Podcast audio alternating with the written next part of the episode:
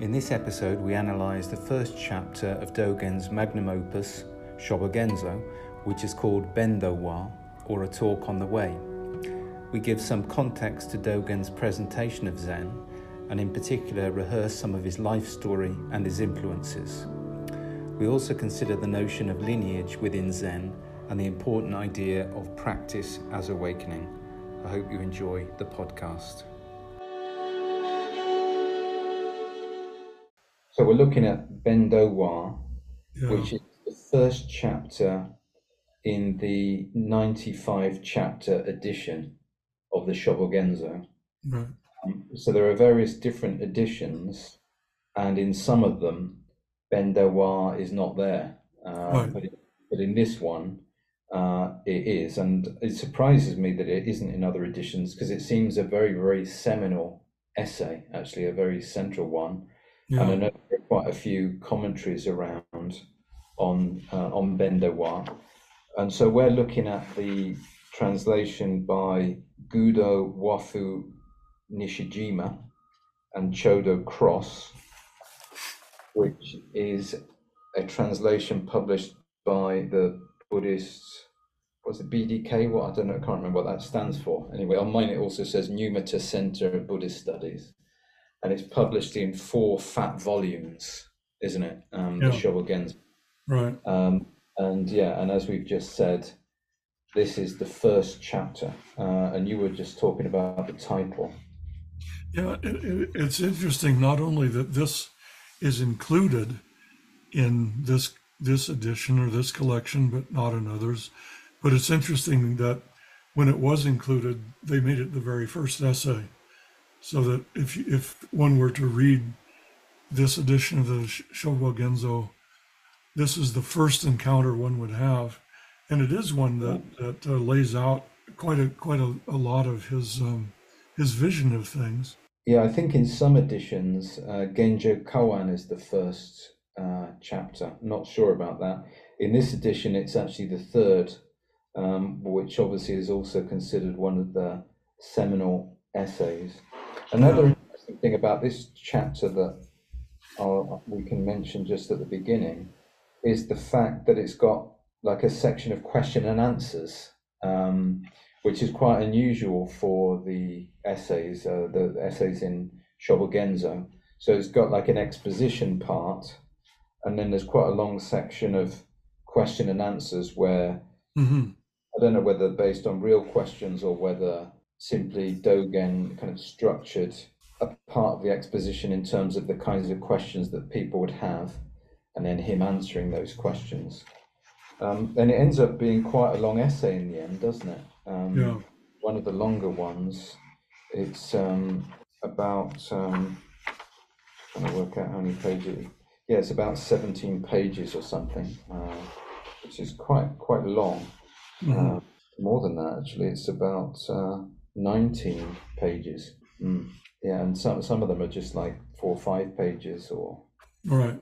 pages. Um, so what what were you saying about the title?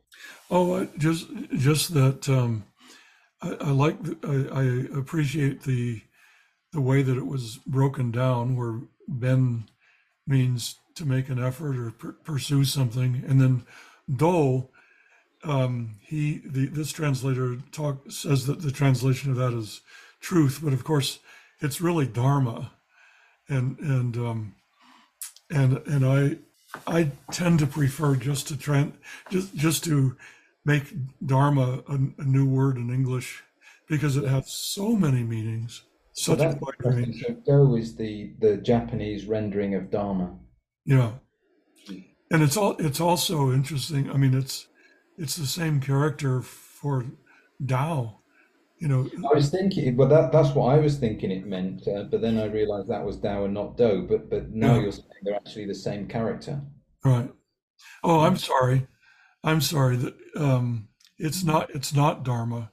Uh, the, the word for dharma is is the character for dharma is different, and and the pronunciation of it is is um, is ho, or when it's when it's in um, when it's in uh, following another another word, it's it's usually bo. So show bo that that you know that's the dharma that's the word for for dharma.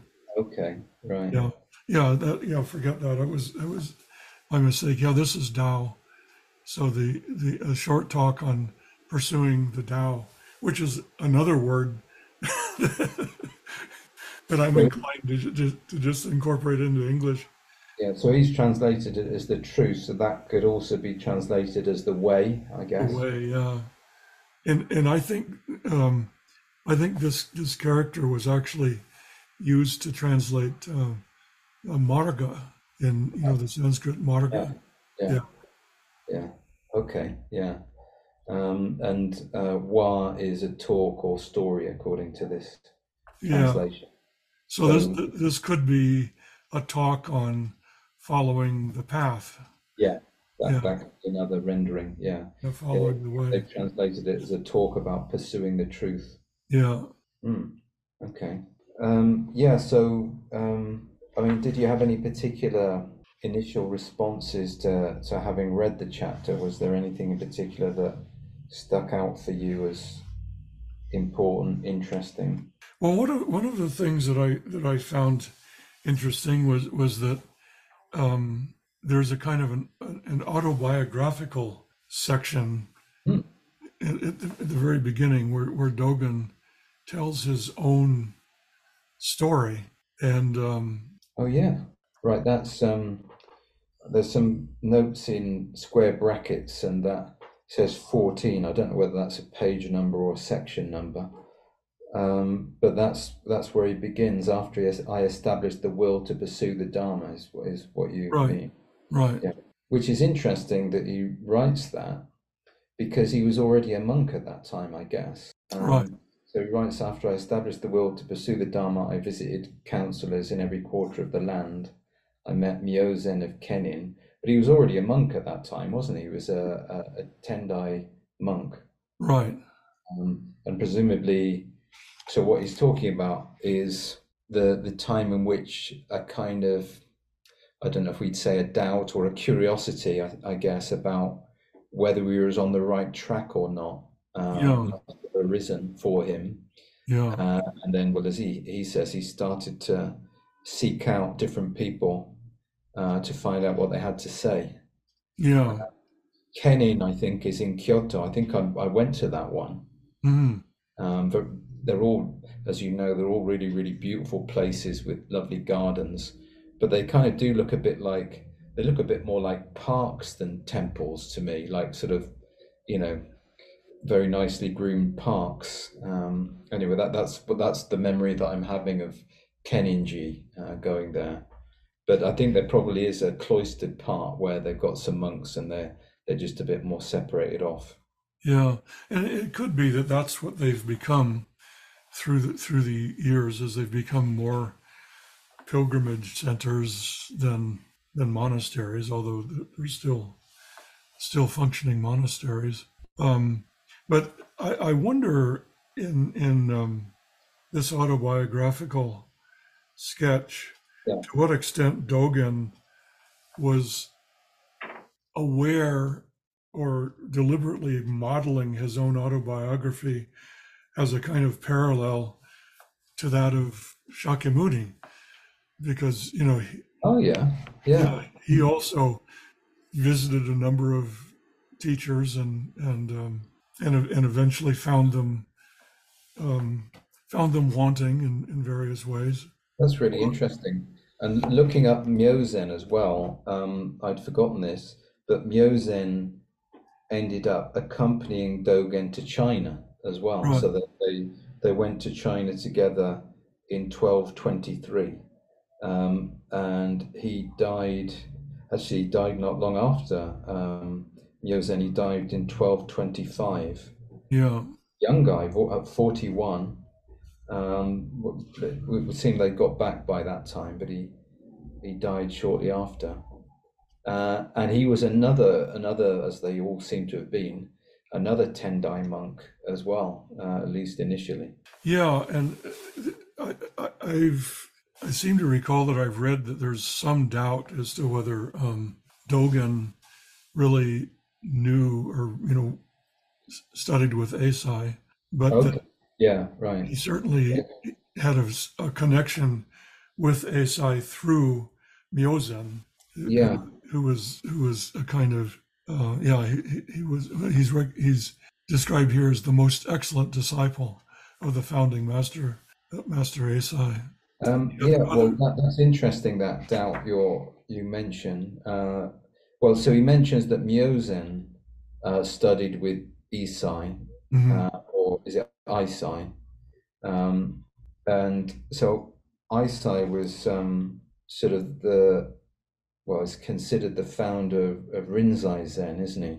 Right. Uh, he also went to China. Um, so presumably through Myo Zen, this was Dogen's like first contact with a Zen type approach, um, because Myozen had learned that from Isai. How, how do you say his name? It's, it's E- Eisai. Eisai, thank you. Eisai, yeah. Um, what, what you're saying is there's doubt whether Dogen had direct contact um, with him. Do- Dogen was born around 1200, I think, wasn't he? Yes. Um, and Eisai died in 1215, so it seems pretty unlikely that they Right. had. Right. Yeah. So so Do- Dogen would would would have to have been a a child. I mean, you know, an adolescent. Yeah. uh, if he had ever actually met Eisai, and it, it does seem unlikely, given given his um, Dogen didn't isn't am I remembering correctly that Dogen became a monk at a very early like Yes. Yeah. five Like, years old. like Shinran, the same. Yeah. Like Yeah. nine or 10 or something. Yeah. yeah, Quite. was essentially orphaned, and then um, he'd been cared for by his uncle. Isn't that isn't that his story? Um, uh, yeah, so I'm just checking. Oh, so I was right about his birth date, uh, which is 1200. Right. Um, in the little information that I've found here, it doesn't say when. Um, yeah, his his mother said to have died when he was seven. Right. Um, uh, it seems it's not exactly known when he be, when he went to uh, Mount Hiei, but he, yeah, we're, we're thinking probably even pre-teenage. Uh, Right. Yeah, young guy. Um, again, like Shinran. Um, yeah, so he did go go, and actually, I mean, even when he went to China in 1223, so we're still talking about a, a guy who's very young, like 23 years old when he went to China. Yeah. So he's had quite a sort of rapid trajectory, like you know, becoming a Tendai monk first of all, getting immersed in that, then Yeah. clearly having doubts about it at a very early age, as a teenager, I guess we're talking about, Right. presumably, starts looking around for, uh, you know, other teachers, um, uh, and uh, and then and then meets Myozen, and then they hatch the idea of going to China. Pretty adventurous, isn't it? Yeah. It's interesting also that he is a contemporary of, uh, as Shinran was, of, of uh, right. Thomas Aquinas. Yeah, Such a, right. Yeah. such a seminal figure in Catholicism. Um, yeah, Aquinas was born in 1225, so he's he was a generation younger than um, than Dogen. Yeah, um, Aquinas was, Yeah, yeah. And- um, Shinran was kind of almost a generation older, but Shinran, well, was born before and also outlived uh, Dogen because he lived till about ninety, right. um, and died at is it fifty three, around fifty three, I think it was. Yeah. Yeah, Yeah. and and so he was yeah, and I just was looking up Aquinas. Aquinas died in 1274, but he he was 49 or 50 years old when he died. That's actually, I think that's the year after Shinran died. Hmm. Hmm. Probably no causal connection, but you know, Probably not. No, you, you can't be sure. But yeah. So that's um, that's all really interesting, and uh, yeah. So he's talking about uh, Eisai, and then then he talks about going to China. Um, right. And, and he talks about the transmission of the Dharma to China. So he has a particular narrative to tell about how all of uh, what the sutras say. You know, the the, the great the great master. This is on page um, 15c. Um, what are these page numbers? I have no idea. They, they must be to do with the, the Japanese um, text. Yeah, right. Yeah, the, these would be the page numbers of. Are they are they page? Well, I guess they're pages. I was I was wondering whether these were uh, on scrolls or whether they were already in um, ink print. You know, good, the good block question. I think, I think probably block print. Yeah. Yeah, and and traditionally, page block print numbers are, are given in terms of um, an A side and a B side, you know, but I don't know what C refers to. That's the third side. Yeah. right, the edges. Uh, well, I'm sure we'll we'll get to the bottom of that eventually. yeah, but in, in, in you know, he's he's he begins by saying the sutras say that the great master Shakyamuni, uh, at the order on Vulture Peak, transmitted the Dharma to Mahakashyapa. So he he um, and and when we when we were looking at um, John Maraldo, John Maraldo sort of talks about the history of of this particular story of of uh, Yeah. uh, Mahakashyapa. It's, it's a very it's certainly a um, an important story within Zen. Yeah. And and and uh, fairly clearly not historically accurate. Right. Mm. But it certainly it certainly is one of the Well, the myth, I guess we could say, or or, or maybe he would say legend, morale. yeah yeah it's a very key legend um, because it seems to be the the the whole basis of a kind of wordless transmission. You know, Shakyamuni holds up a flower and Mahakashyapa gets it. He smiles and and so there there we there we have the whole beginning of this mind to mind transmission, which is so important. I'm picking out so much interesting stuff from this this essay that I hadn't picked up on very closely. Yeah, and you're right. He's then uh, sort of describing this uh, direct transmission, this lineage, isn't it, from Right. from master to disciple, Right. and presenting that as a sort of authentic image of Zen, if you like, Chan transmission. Right. Um, and we also know that it's true, uh, uh, don't we? Uh, we? We know that these lineages were often created quite a long time afterwards, and they were Right. highly simplified as well. Um, so often, uh, a teacher might have had, or a student might have had several teachers, um, but then over time, I think it's partly about the construction of schools. In constructing a school, there a kind of lineage model was created where that lineage model became very linear. With just one teacher disciple like that. Um, Right. Aldo goes into that as well doesn't he? I also remember John McRae writing quite a bit about that. Yeah, and and and I I've read maybe maybe even in in, in John McRae I don't know that the the um, the whole notion of of a lineage is heavily influenced by the sort of Confucian notion, right. Yeah. you know, yeah. father father and son, yeah so that the, the uh, you know family lineage, and so the uh, the transmission lineage becomes a kind of substitute for well the you know it's the the sangha becomes your family and and your in in fact in in uh, in Chinese yeah. um a, the a common character a common word for uh, a master is uh Shifu as I recall is pronounced something like Shurfu, which means um father teacher. I mean it's it's the t- the character for teacher the character for for father simultaneously.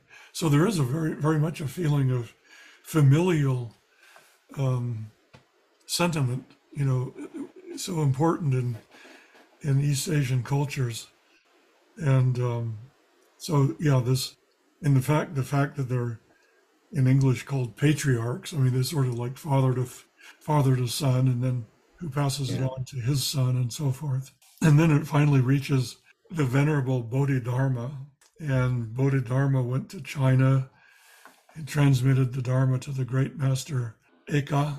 This was the first transmission of the Buddha Dharma in the eastern lands, and then it was transmitted one to one in this manner until it eventually arrived at Zen Master Daikan. I, It's interesting that, at, at least uh, according to what Dogen says there, he seems to be saying, if I'm not misunderstood, that um, that basically Zen, or what, yeah, what he's calling Zen or Chan, was basically the first version of Buddhism that was transmitted to China, right. which is obviously, well, that, that is obviously not true. Uh, but uh, that's interesting that that's his narrative, because he talks about yeah, Bodhidharma transmitting the Dharma to Master Eka, who I don't know who that is. Um, do we know who that is? Uh, No, Iso Eka, the second patriarch in China, apparently. Um, yeah, I- yeah. I am more familiar with these names in Chinese, but I, I actually forget the name of the first patriarch Yeah. uh, in Chinese. But But there's been quite a bit of transmission already, hasn't there, of Mahayana scriptures, and I think even of Theravada as well. Um, right, Um, and so so he has um, he has Daikan is is mentioned here, Zen Master Daikan, and that that is um, there's a footnote there identifying that as Master Daikan Eno, which is uh, Huineng, okay. Daikan Huineng. Yeah. uh, the sixth patriarch in, in China. Right.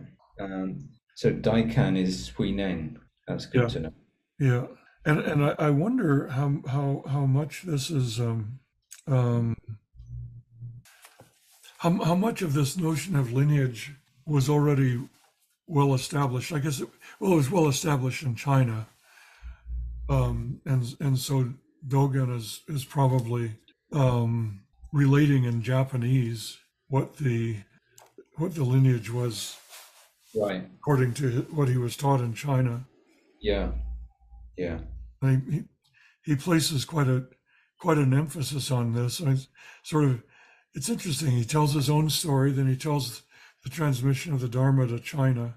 Yeah, it, it is interesting, and given the context of him being a a, a Tendai monk as well, um, and so then he's kind of um, adopting, if you like, this um, lineage narrative, let's call it that, Right. uh, of the the transmission of what what well what he's calling or what he comes to call Soto Zen, right. uh, from Bodhidharma to various people in China, Huineng, and then he's kind of like at the bottom of that list, I Right. guess, as the recipient of, the, of that tradition.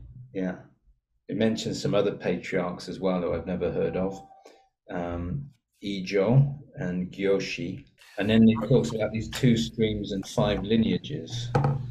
Um, so I'm not really sure what they are. I guess the two streams presumably are what we have come to call Soto and Rinzai, would they be? yeah. Yeah. Ejo is um, Nanyue Huairang. Says Okay, so he's the guy who was polishing the tile. Remember Yeah. that? Yeah. And then Gyoshi, Seigen, Master Seigen Gyoshi is um, Qing Yuan Xing Shi, Xing Shi. And I, I don't know, I don't know, I'm not familiar with that. Qing Yuan Xing Shi. Uh, where are you finding those Chinese names? Oh, in, in the footnotes. So in my footnotes, the names are in Japanese. So I don't know why that is. Anyway. Um, Oh, you know, it, it's, yeah, I've, I've taken notes on this and I've, I've made, I've made footnotes. It could be that I looked these things up um, myself. well, being very thorough, I'm sure you did. Yeah, I may have looked them up. Um, because you know I have the Chinese, the Chinese characters for all of them. Not that that really helps me all that much. Um, But just to check that the one that's named as Ijo of Nangaku, you're saying that's Huairang. Right. Yeah. Master Nangaku Ejo. Right. Okay. And, and I have put this in, I'm sorry, I, it's now clear to me what I, what I did. That I did this some time ago, but yeah, I, I, I had the, um, the footnotes uh, as they were given in the in the translation, and then in square brackets after that, I put the I put the Chinese names. Yeah, well, that, I mean that's it's helpful actually because um, uh, I think I know more of the Chinese names than I do the Japanese ones. So yeah, Yeah, I Uh, can, I can send you this. Uh, send you these um, footnotes. This thing about the two streams and five lineages. So the five lineages is, I think, what they refer to elsewhere as the five houses, isn't it? Um, and so they're mentioned here: Hogen, Igyo, Soto, Unmon, and Rinzai. So they must be the five houses. Um, Right. So I mean, I don't know anything about Hogen, Igyo, and Unmon. Um, but we do know so, well so, so soto is what uh, what dogen was inheriting uh, Yeah. and Rinzai was what uh, Isai had been teaching Right. um, he then says in China today Rinzai alone holds sway throughout the country that's interesting Yeah. Yeah. So so that the uh, yeah the, the the the lineage that was based on um, Lin Ji seems to have prevailed up to up to his time, and then um, well, I guess Dogen is actually credited with being the transmitter of the uh, Dongshan lineage. right Dong Dongshan is Dong is is is the the toe of Soto. oh okay So there are there are two two uh, Japanese or two two Chinese masters um, where they sung sung and and um, Dong have become Soto in in Japanese. So Dogen is is usually credited with having been the transmitter of that particular lineage, and Eisai is the transmitter of the lineage and uh, Linji. I've, I, I, I think I may, I, you know, if in um, some of the histories of Zen, you, you, you have these family trees that kind of show the relationships of all these, all these teachers, and so these schools sort of split off from one another fairly early on. In um, not, you know, not not too long after uh, Yeah, I mean, I find all of this sort of this thing about the genealogy of Zen and the different Zen schools and even what the differences are. I, I find it gets very, very confusing, you know, because it's also it's often said, isn't it, that Rinzai focused on Koan and Soto didn't. Uh, but that isn't true. It's clear that what Dogen comments on lots of koans uh, himself. Uh, maybe doesn't uh, use the koan in the technical way that they were used or they are used in Rinzai, but he certainly uses them as a basis for exposition quite regularly, doesn't he? He, he does, and, and and I think that when people make that that comment, what they're really thinking of is is the the very structured curriculum of going Right. through the koan in a particular order, Mm. and and that was not real. I mean, as far as I understand, that was actually devised by Hakuin, who's quite a bit later. Yeah, so that's quite a late development, that systematic study of koan is what you're saying. Right. And and and so so the the focus on koan practice is um as as being well really the way the way that the way that study is done is is through working on koan and, and rinzai and in um I mean the the the usual sort of um claim which is which is an oversimplification is that is that Soto practice is largely um, shikantaza, Yeah. Mm. and the and the other is is is based on on koan study. But you're right. You know that there's certainly Do, I mean, um, Dogen refers a lot to koan. Yeah, and he wants to claim that um, Zen as a whole very much emphasized uh, sitting meditation. That's his sort of narrative Right. uh, of what what its unifying practice principle is. Right. And then, so after his little um, biographical and lineage story, then he goes on to talk about what happens, I guess, when you encounter the genuine Dharma, to put it that way. Um, and what he says there is quite interesting. So this is, um, yeah, I don't know if it's page 16a or paragraph 16, whatever. And he says, in the authentic transmission of our religion, it is said that this Buddha Dharma, which has been authentically and directly transmitted one to one, is supreme among the supreme. And then he says, after the initial meeting with a good counselor, we never again need to burn incense, to do prostrations, to recite Buddha's name, to practice confession, or to read sutras. Just sit and get the state that is free of body and mind. Yeah, that that really is remarkable. It's a remarkable statement, especially when you think of what goes on in Zen um, Zen practices. They they do all these things that he said are no longer necessary. Yeah, that, yeah, that's so it's quite confusing, really, isn't it? Um, it seems to be suggesting that after you've had this meeting, I guess the good counselor he must feel is him, or or he, I suppose he's talking autobiographically again about presumably the the Chinese teacher that he met, right. Ru Jing. Uh, I'm trying to remember his name now, um, and uh, yeah, that he no longer needs to do basically all the regular practices. Right. You're pointing out they do do that. They Yes, do that. exactly. Uh, so it's it's a little bit rhetorical, isn't it? I think. Yeah. uh, that, that statement, and I suppose perhaps what he is trying to do, at least, is to stress the the importance of uh, of doing sitting practice.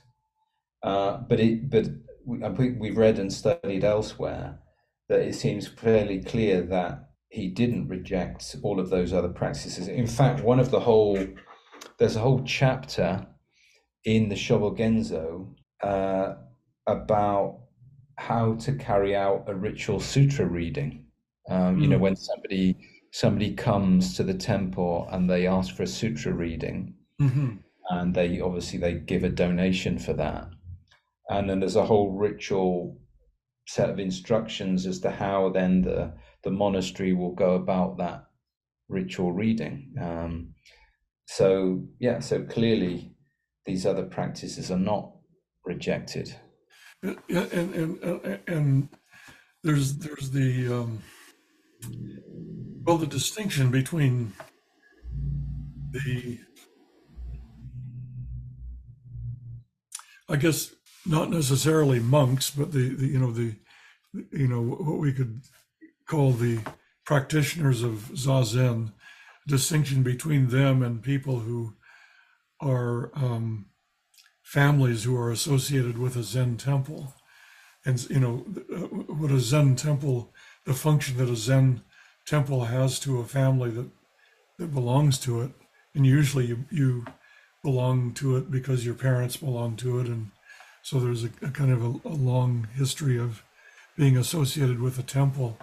Whenever whenever somebody dies or or there's there's all these um, ceremonies that are done after somebody has has died you know anniversaries of their death and then there are um, other occasions where somebody needs um, needs merit.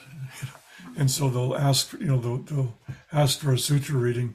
So all of that becomes sort of the service that a zen monk would do for for the community. And a kind of may, maybe another oversimplification that, that I've that I've sort of heard about Dogen is that for Dogen, the only real practice is Zazen. Right. And everything that one does becomes Zazen. So it's not literally just sitting, but doing anything with the right mentality.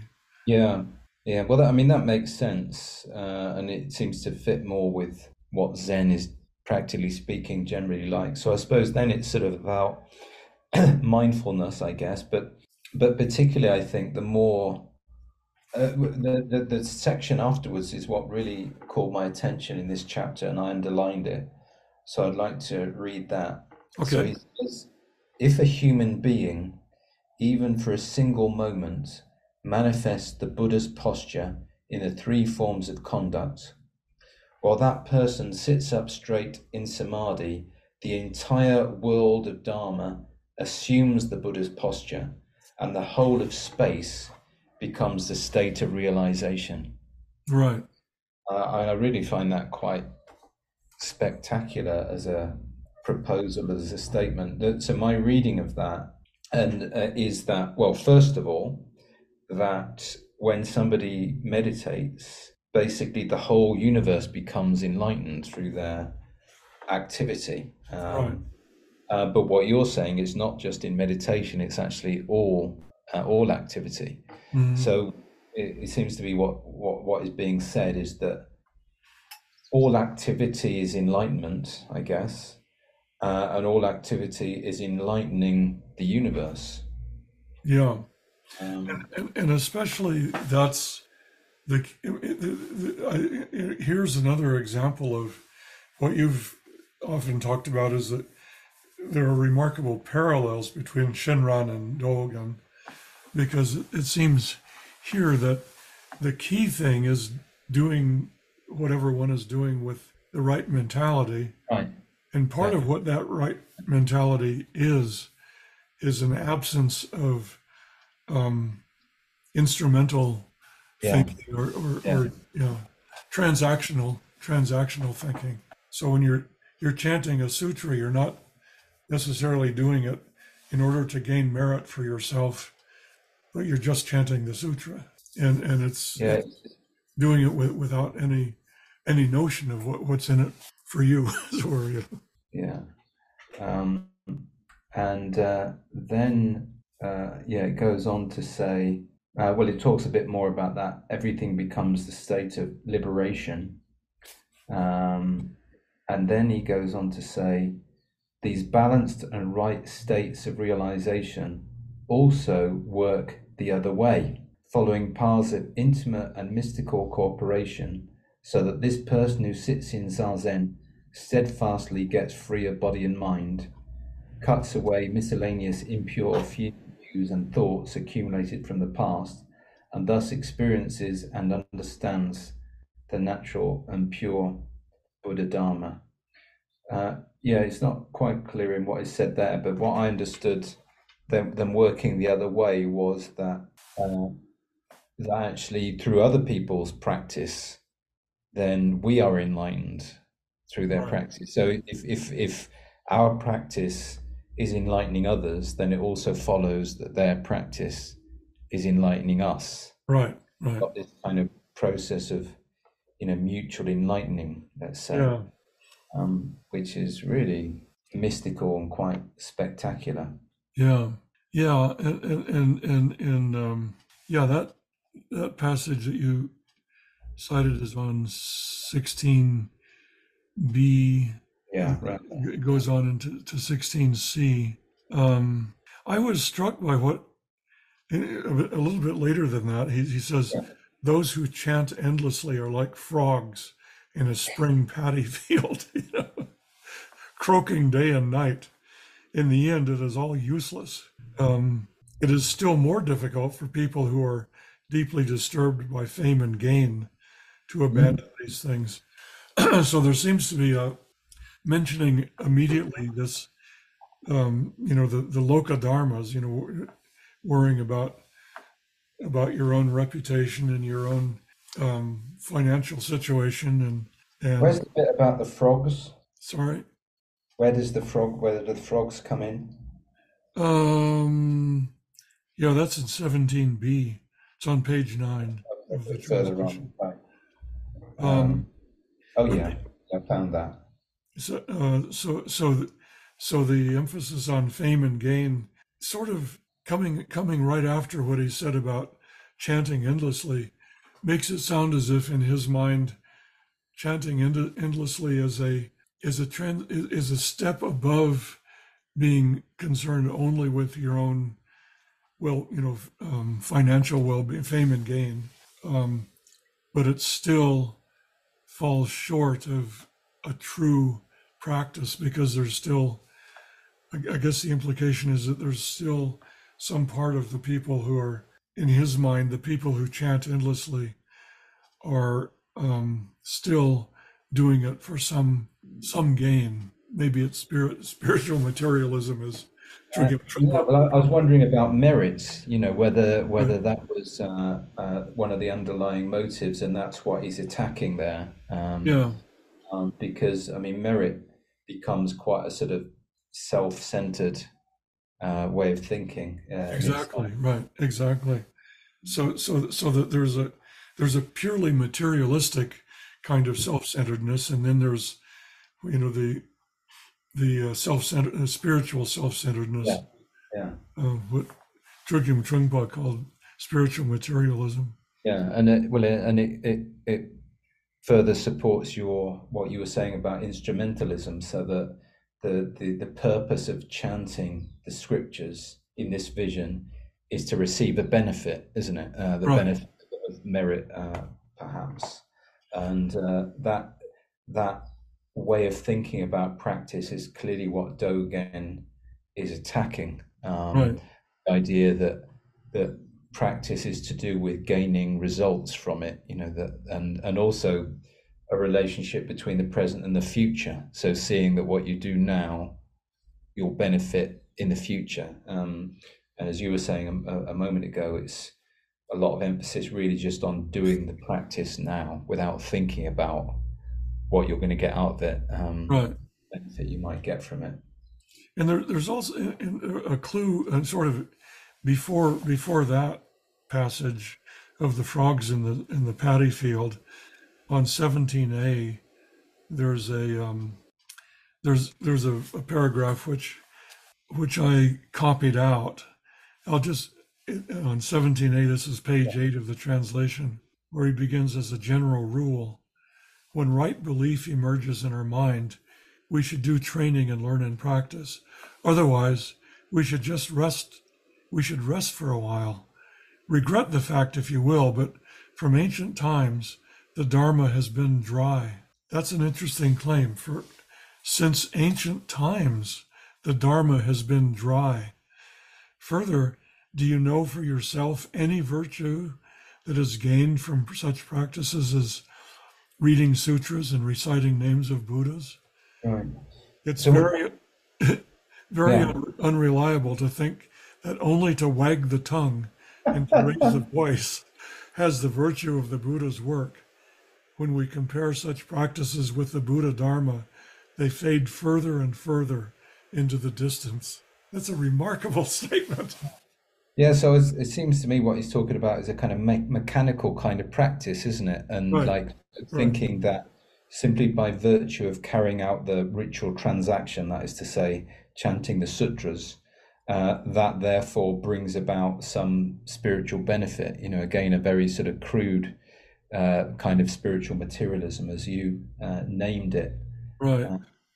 I, I was also uh, seeing in that, though, uh, particularly in the first part, uh, as a general rule, when right belief emerges in our mind, we should do training and learn in practice. So I was thinking about vision and the vision and transformation um, relationship that Bhante talks about. So you start with a vision of the Dharma, and then you put that vision into practice. Right. And so what I see in there is Dogen really emphasizing the importance of right view and actually even right um, motive or right attitude as well in Mhm. terms of practice, and that without that, basically, it's useless. Right. Right. Yeah, and, and and that I suppose is is what he what he means by the Dharma being dry, is when it's Yeah, Yeah, when it's just become when it's become mechanical and one isn't putting any real belief in into it, just sort of doing it, um, kind of mindlessly. It's it's interesting because there's there's there's a, there's a kind of virtue in Zen of doing things with no mind, you know, you know, um, mushin, but that that usually is, means without sort of calculating mind or without um, what some people would call transactional transactional uh, attitude in, in, in why you're doing something.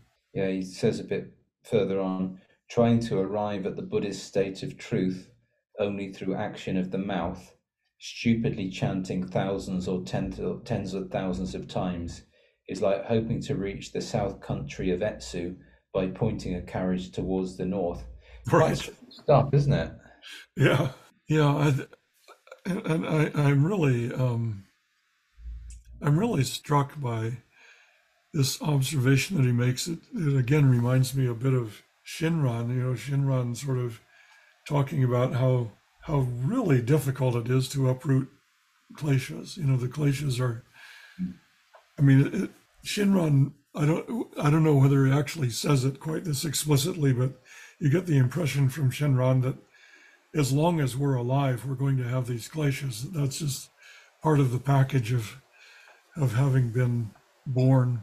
Um, but that for him, that's not that's not such a such a tragedy because because uh, Amitabha has has selflessly given you know given everyone the um, entry into the Pure Land.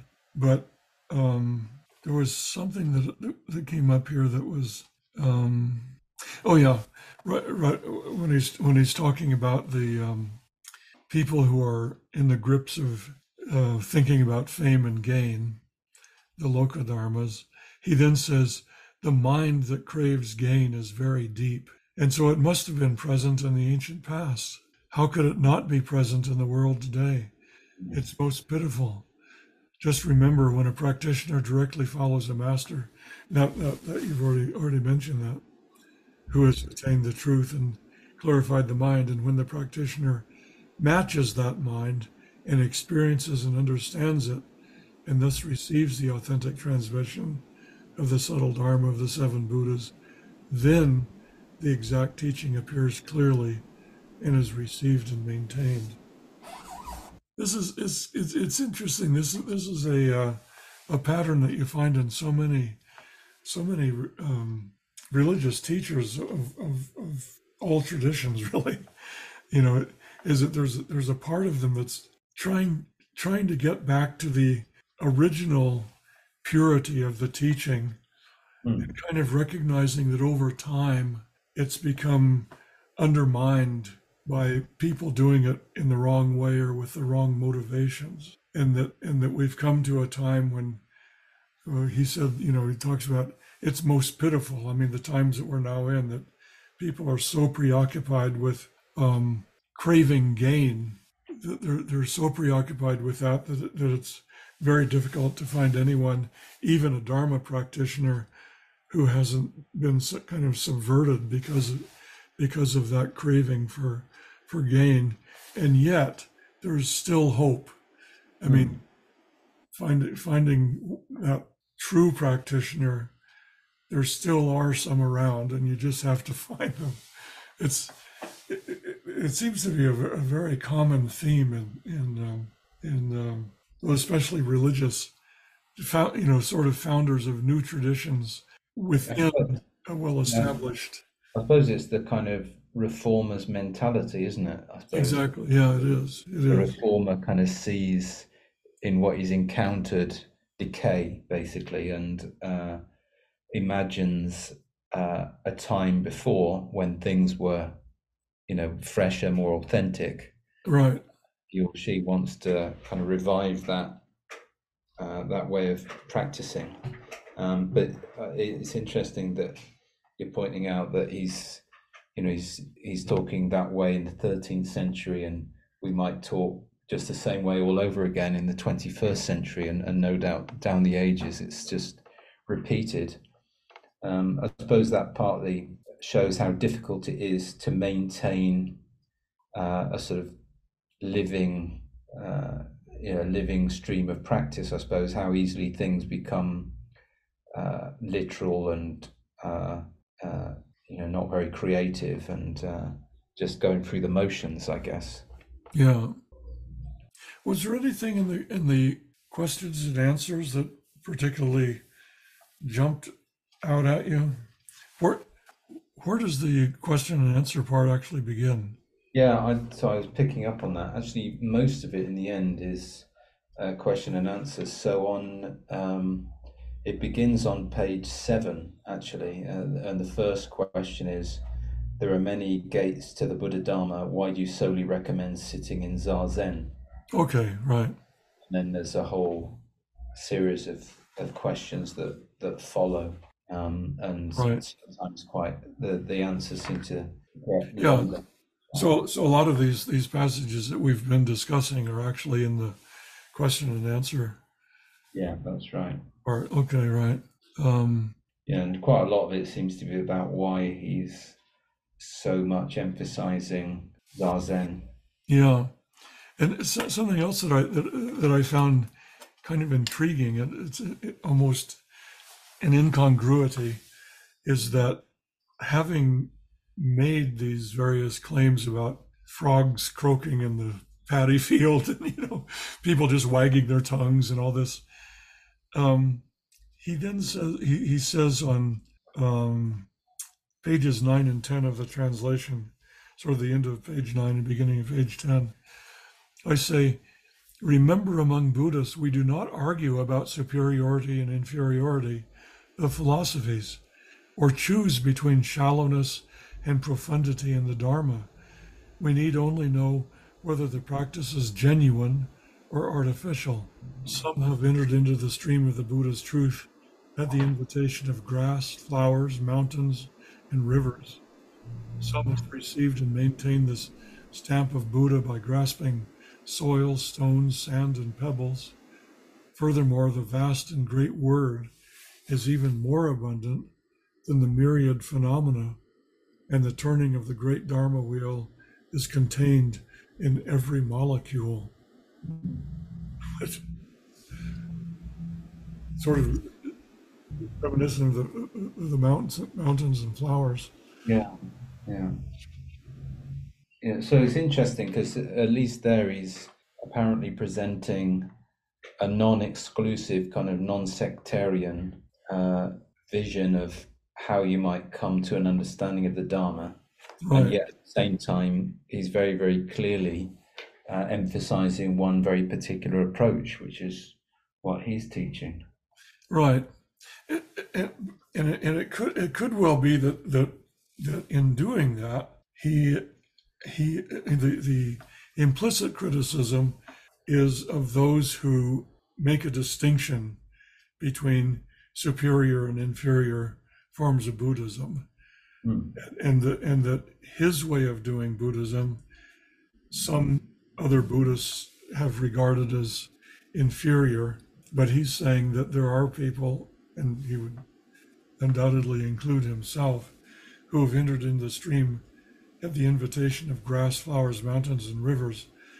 So, so in other words, the, the world of nature, the, the, well, the entire world, every molecule of the world speaks Dharma to him, uh, and and that and that one should never regard those people whose approach is through nature as having an inferior philosophy or a shallow practice. Hmm. Yeah, I, I wonder whether something that he's getting at is being a bit, well, being a bit over analytic or and complicating things too much. So, for instance, below he says, when we solely sit in zazen, on the other hand, relying now on exactly the same posture as the Buddha and letting go of the myriad things, then we go beyond the areas of delusion, realization, emotion, and consideration, and we are not concerned with the ways of the common and the sacred. Right. So it kind of feels like you're sort of going beyond a lot of the mental proliferation, I guess, that we might engage in about whether something's sacred, whether it's not, um, and so on, and sort of trying to cut through um, what maybe Shinran would call hakarai, you know, just our tendency to just think that we can get there and working it all out in our heads and right. all of that kind. Um, right. It seems like what he's trying to do is to sort of cut through that a little bit and uh, yeah, stop all of that constant evaluation, I guess, that we're often engaged in about is this working? Is this going to work? Is this worth doing? Isn't this worth doing? Like that kind of mentality. Yeah. Um, yeah, because it goes on to say that once we are roaming outside the intellectual frame, receiving and using the great state of Bodhi, how could those caught in the trap of words compare with this? Mm-hmm. Right. So the world of 10,000 things, the, the, uh, or the, the, or the, or myriad, I guess, is in this translation, but the, the, the uh, 10,000 things is, is sort of the Chinese expression for the world. I mean, the entire in, world of life, and this seems to to uh, to be very similar. Sort of maybe the inspiration for Okumura's kind of talking about just living life. I mean, if you just live life, um, that is in itself a kind of Dharma practice. You don't have to think of anything special outside of just living life. But there's always the proviso that you have to do it with the right kind of mentality. Mm-hmm. Um, maybe a, a non-striving, a non-striving mentality or a non-self-serving mentality. This was written in 1231. Okay. It says, yeah, in the, in the colophon says that it says it was written mid autumn day in the third year of Kanki. That is the 15th day of, of the eighth lunar month of 1231. So where, where does that where does that place it chronologically in the other writings in the Shobo Genzo? It's it's it's, it's an early writing. It's one of the first. I suspect that it is one of the first, if not the first. Yeah. I was just looking up um, Genjo Koan, and that was written, I think, in 1233. Mm-hmm. Was, yeah, so that was a couple of years after. Um, and the, yeah, the following chapters 1233 as well. So I suspect that it's one of the first. Right, right. So, yeah, he's 31 years old or so when he wrote this. Pretty impressive. It really is, yeah, yeah. Um, yeah. I, I, I, on page 18 BC, he, he says, um, which would be page 12 of the translation, he says, the thought that practice and experience are not one thing is just the idea of the, of non-Buddhas. So I, I, guess this this is this is um, criticizing the notion that practice is an instrument that leads to experience, or that the path is something that leads to a goal. Hmm. Uh, and and and this seems, I mean, maybe reading too much into it, but the the path itself, the practice itself, is the path, and there's no distinction between the path and the goal. That when you're doing the practice, you actually are reaching the goal just by doing the, in doing the practice. There's no distinction between these. Um, Practice now is also practice in the state of experience. Therefore, a beginner's pursuit of the truth is just the whole body of the original state of experience. That's why the Buddhist patriarchs teach in in in the practical precaution in the practical cautions they have handed down to us not to expect any experience outside of practice. And the reason may be that practice itself is the directly accessible original state of experience, because practice is just experience. The experience is endless. And because experience is practice, the practice itself has no beginning.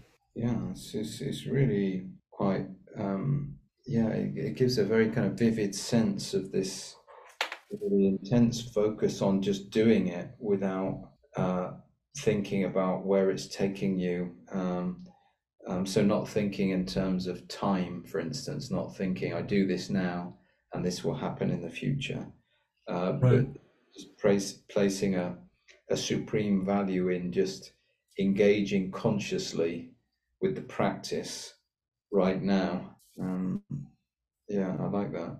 Yeah, it reminds me what in the Zen community, one of the one of the sort of senior teachers in that community um, loved to quote the you know the uh, the advertising slogan of Nike um, sports sports gear, which is just do it.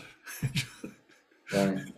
and she she would often, you know, you know, when people were, you know, sometimes people would ask questions like, "What's the purpose of doing 108 prostrations every day?" or "What's the purpose of, you know, chanting uh, Amitabh uh, uh, Namo Amida Buddha, you know, for an hour and a half? You know, why do we do that?"